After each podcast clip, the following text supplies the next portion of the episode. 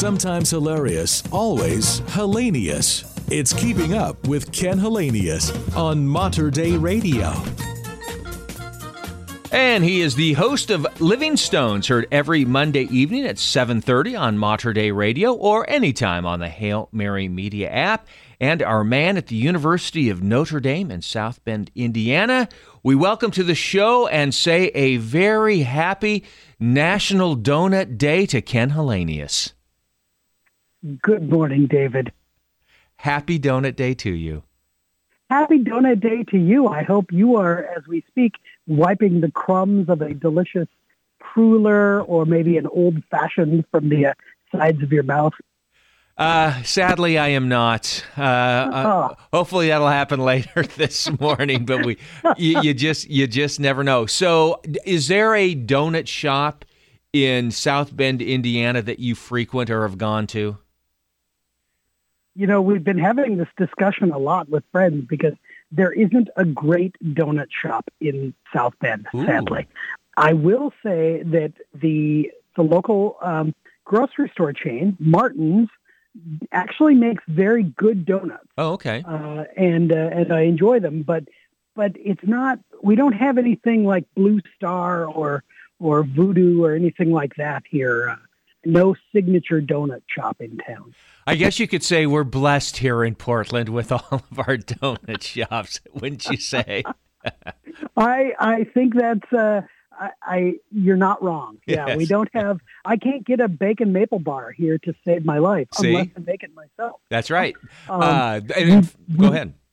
We do have one shop that I like to refer to as uh, they make Soviet style donuts, and by that I mean um, remember how the Soviet Union had their own version of the space shuttle that yeah. kind of looked like it was made of Lego and it was big and bulky and it only actually kind of flew once, but it wasn't elegant like our space shuttle. right. That's pretty much the style of donut that this one shop makes. it's it's the idea of a donut, but it's big and bulky and too doughy and not awesome. well, so, yeah.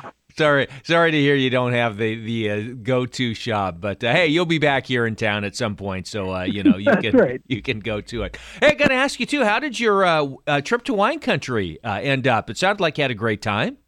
We had a fantastic, just a wonderful time. I think I mentioned, you know, um, I had not had a lot of Zinfandel in my life right prior to that trip, and it turns out we were in part of uh, wine country there in California that grows a lot of Zinfandel, and it was delicious.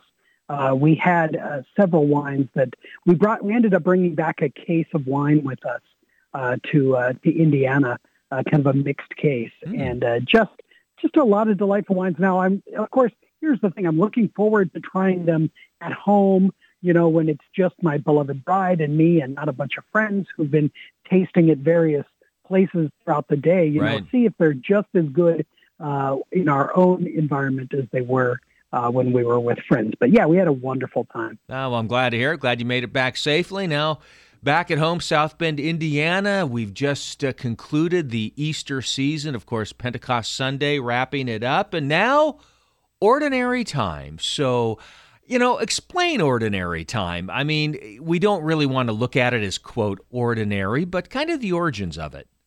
Yeah. So um, exactly as you say, ordinary time doesn't mean plain or boring or vanilla, as we might say. Um, it the word comes from the Latin word ordinal, which means numbered or counted, as in um, ordinal numbers, first, second, third, kind of things like that. Right. So it simply refers to the fact that we count the Sundays.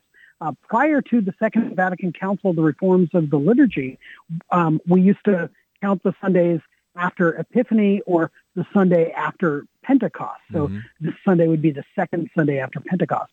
And uh, and with the reforms of the, the liturgy at the Second Vatican Council, we just uh, created an entirely uh, homogenous season called Ordinary Time that counts uh, both that period after Epiphany and after uh, Pentecost. It really reflects the what the our bishops say. Um, you know, while Christmas time and Easter time highlight the mysteries of the Paschal mystery, you know, mm-hmm. the life of Christ and our redemption. Ordinary time, on the other hand, as the bishops say, take us through the life of Christ. This is the time of conversion. this is the time for us to live the life of Christ ourselves. So throughout ordinary time, this is when we hear the stories of the parables. This is when we hear the stories of the miracles of the Lord performed that pointed to his divinity. Um, and we are, as the bishops say, we are invited to ourselves live the life of Christ, which means to make our daily life reflect the life of our Lord, um, to change our ways, to turn our hearts towards God, to experience conversion. Um, and really, I think of ordinary time as is the time when we're living that life by forming Christian habits. This is how we develop our daily life because in the throughout the bulk of the year, we have the opportunity to form habits, to perform repeated actions that then become basically a second nature to us. Um, one good habit that ordinary time is perfect for is to read the gospel of the day's mass and to do so every day. Mm. You know, right right here on Mater Dei Radio, you can pray along with the day's mass three times a day. You right. Know, we broadcast uh, at 5 a.m. and at noon and at 8 p.m. So you can listen and pray along with the daily mass. Or if you miss that, you can go to the bishop's website. Uh, they actually make it very easy to read the readings of the day at bible.usccb.org. So you can read the readings of the day. It doesn't take very long, but it's by reading the gospel every day that we we encounter the Lord. We are led to a deeper knowledge of Jesus and his ways. And we fall in love with him. You know, just like we do our friends.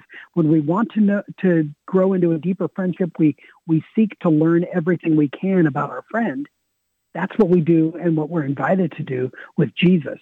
You know, mm. the gospel remains the same year after year, but I'm different today than I was a year ago.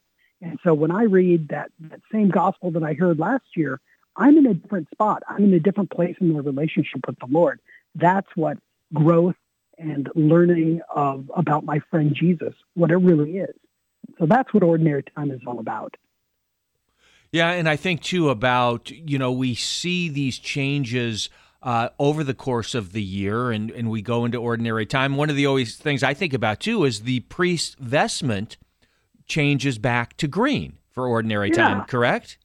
Yeah, green is a color that we associate with peace and with hope you know, we, we say the, the greener pastures or the grass is always greener. Right. You know, that's an idea of hope. Um, green is the color of growth. It's the color of life.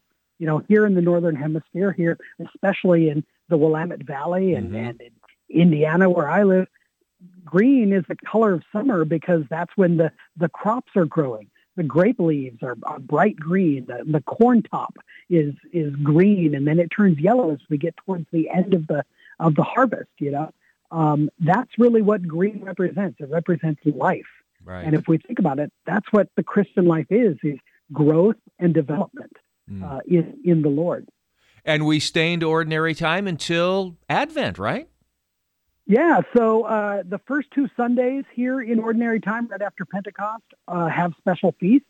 Uh, Trinity Sunday is this coming Sunday, and then the following Sunday is Corpus Christi, to the most holy body and blood of Christ.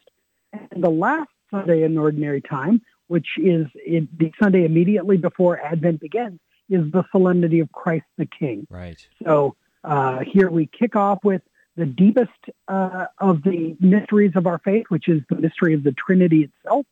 And we end with Christ, the culmination of all things, Christ, the King of the universe. Mm. So it's a, it's a true development of, of history for us, too. Wonderful. He is Ken Hallenius, host of Living Stones, heard every Monday evening, 7.30, Mater Dei Radio, anytime on the Hail Mary Media app, and our man at the University of Notre Dame in South Bend, Indiana.